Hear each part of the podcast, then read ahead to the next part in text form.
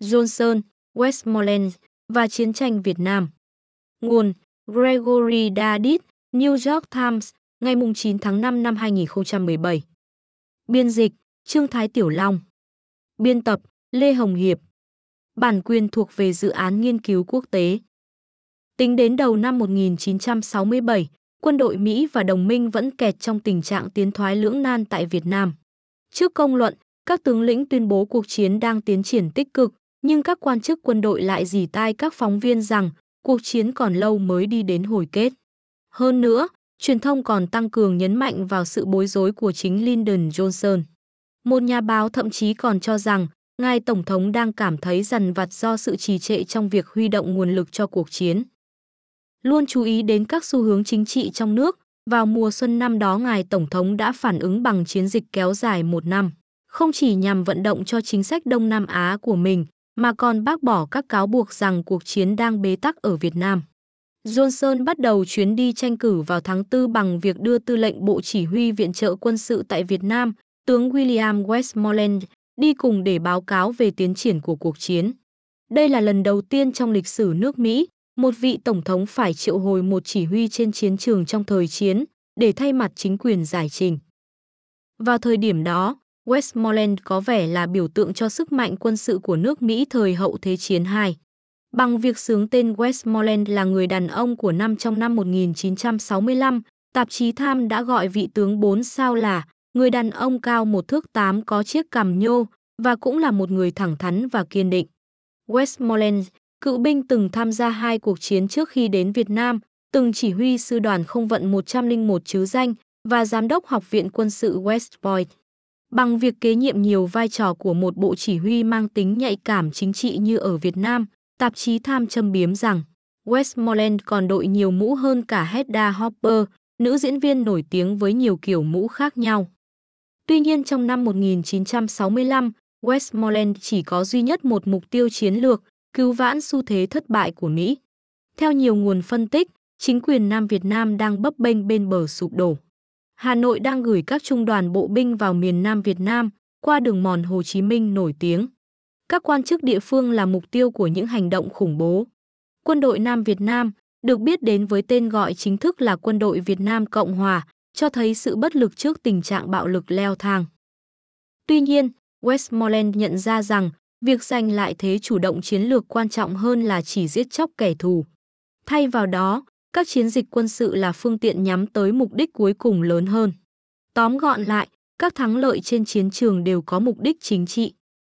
Vì vậy, từ năm 1966 đến đầu năm 1967, các lực lượng quân đội Mỹ đảm trách nhiệm vụ mở rộng phạm vi kiểm soát của chính quyền Sài Gòn lên người dân. Họ sát cánh chiến đấu cùng quân đội Việt Nam Cộng Hòa và các lực lượng dân quân địa phương nhằm chống lại các lực lượng chính của kẻ thù và các đơn vị nổi dậy. Họ tiến hành các kế hoạch hành động dân sự phi quân sự, chẳng hạn chăm sóc y tế ở vùng sâu vùng xa và đào tạo quản lý hành chính cho các quan chức cấp quận huyện. Và họ tiến hành các chương trình với mục đích thu phục lòng dân. Trái ngược với những gì được mô tả sau này, trên truyền thông và sách lịch sử, cuộc chiến của Westmoreland cho thấy mục tiêu rộng lớn hơn, chứ không chỉ đơn thuần là làm kẻ thù tiêu hao và đếm số lượng tử thi chỉ vì một cảm giác tự hào quân sự sai lầm. Dĩ nhiên có hàng tá những khó khăn trong việc tiến hành một chiến dịch trên quy mô rộng khắp như vậy, cân bằng một cuộc chiến mà bản chất chính trị và quân sự của nó ngang ngửa nhau. Westmoreland phải vật lộn với tình hình chính trị đảng phái bất hòa tại Sài Gòn, đối mặt với một thông điệp dân tộc chủ nghĩa kết hợp với cộng sản chủ nghĩa vang khắp các miền quê Nam Việt Nam và một kẻ địch đáng gờm luôn mong muốn thống nhất và giải phóng Việt Nam khỏi ảnh hưởng của phương Tây. Nhưng điều phiền toái nhất có lẽ là đến năm 1967, các chỉ huy quân sự Mỹ phải đối mặt các chất vấn từ quê nhà về việc những hy sinh cho cuộc chiến chỉ mang lại những kết quả mơ hồ. Thời gian càng trôi qua thì những từ như bế tắc và xa lầy dần trở nên phổ biến khi đánh giá về chiến lược và cơ hội chiến thắng của Mỹ tại Đông Nam Á. Việc bổ nhiệm Westmoreland vào vị trí tổng đại diện cho Tổng thống vào mùa xuân năm 1967, dù vậy lại cho thấy chính bản thân Johnson và cả nước Mỹ tiếp tục duy trì cuộc chiến. Johnson dự định chiến lược thuyết phục của mình sẽ biện hộ cho nỗ lực của Mỹ tại Việt Nam, đẩy lùi các chất vấn về tính khả thi trong các chính sách của ông. vị tướng chỉ huy chiến trường cao cấp nhất sẽ bác bỏ những lời chỉ trích bằng việc thông báo những tiến triển tích cực. Tại điểm dừng chân đầu tiên của Westmoreland, bữa tiệc trưa thường niên dành cho các biên tập viên của hãng AP vào ngày 25 tháng 4, vị tướng khẳng định rằng số phận của Việt Nam sẽ ảnh hưởng tới tương lai của tất cả các quốc gia mới nổi. Ông ca ngợi binh lính của mình khi đã giải cứu chính quyền Sài Gòn khỏi bờ vực thất bại, trong khi nhấn mạnh tính phức tạp của loại hình chiến tranh này. Một cuộc chiến vừa mang tính lật đổ vừa mang tính xâm lược, một cuộc chiến mà các nhân tố chính trị lẫn tâm lý đều có vai trò quan trọng. Và trong khi Westmoreland tự tin phác họa một thế cục quân sự thuận lợi, ông hai lần nhấn mạnh quan điểm có lẽ khiến Johnson phải xấu hổ. Tôi không nhìn thấy kết cục nào cho cuộc chiến. Ba ngày sau Westmoreland lại có một bài phát biểu còn quan trọng hơn bài phát biểu tại AP.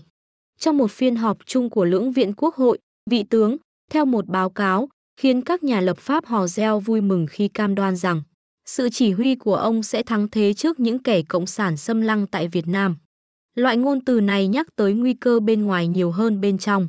Tuy nhiên, Westmoreland lưu ý rằng chỉ thắng lợi quân sự thôi sẽ không đủ để dẫn đến một kết thúc nhanh chóng và quyết định cho cuộc xung đột.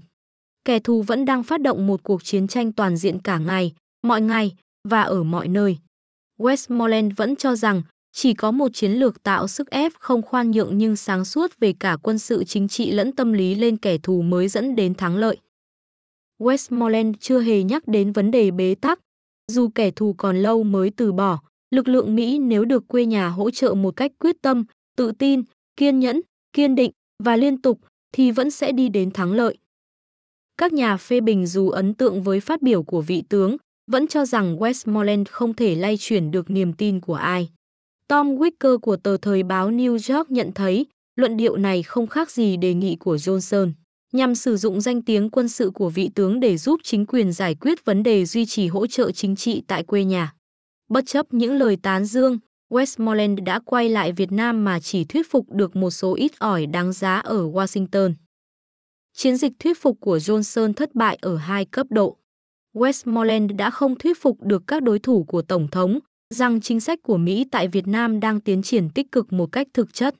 Và quan trọng hơn, những bài phát biểu đó cũng không khiến công luận Mỹ hiểu được thực trạng phức tạp của cuộc chiến đang diễn ra ở Nam Việt Nam.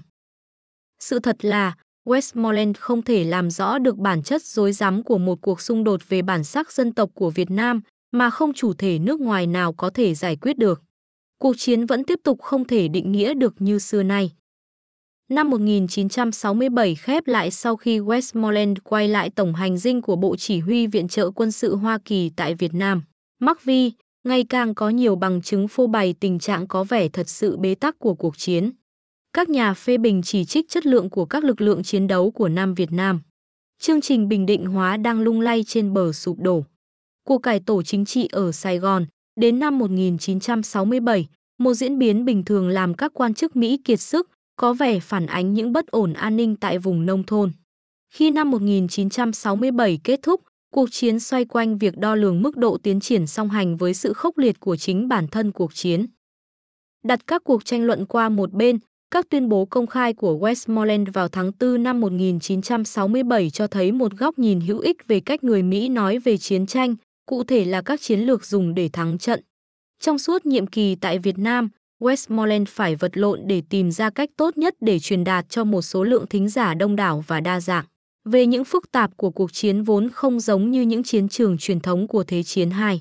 Như một quan chức của Đại sứ quán Mỹ tại Sài Gòn từng thừa nhận, tôi không thể đưa ra được bất kỳ tuyên bố tích cực nào về Việt Nam mà lại thật sự không mâu thuẫn với các tuyên bố khác.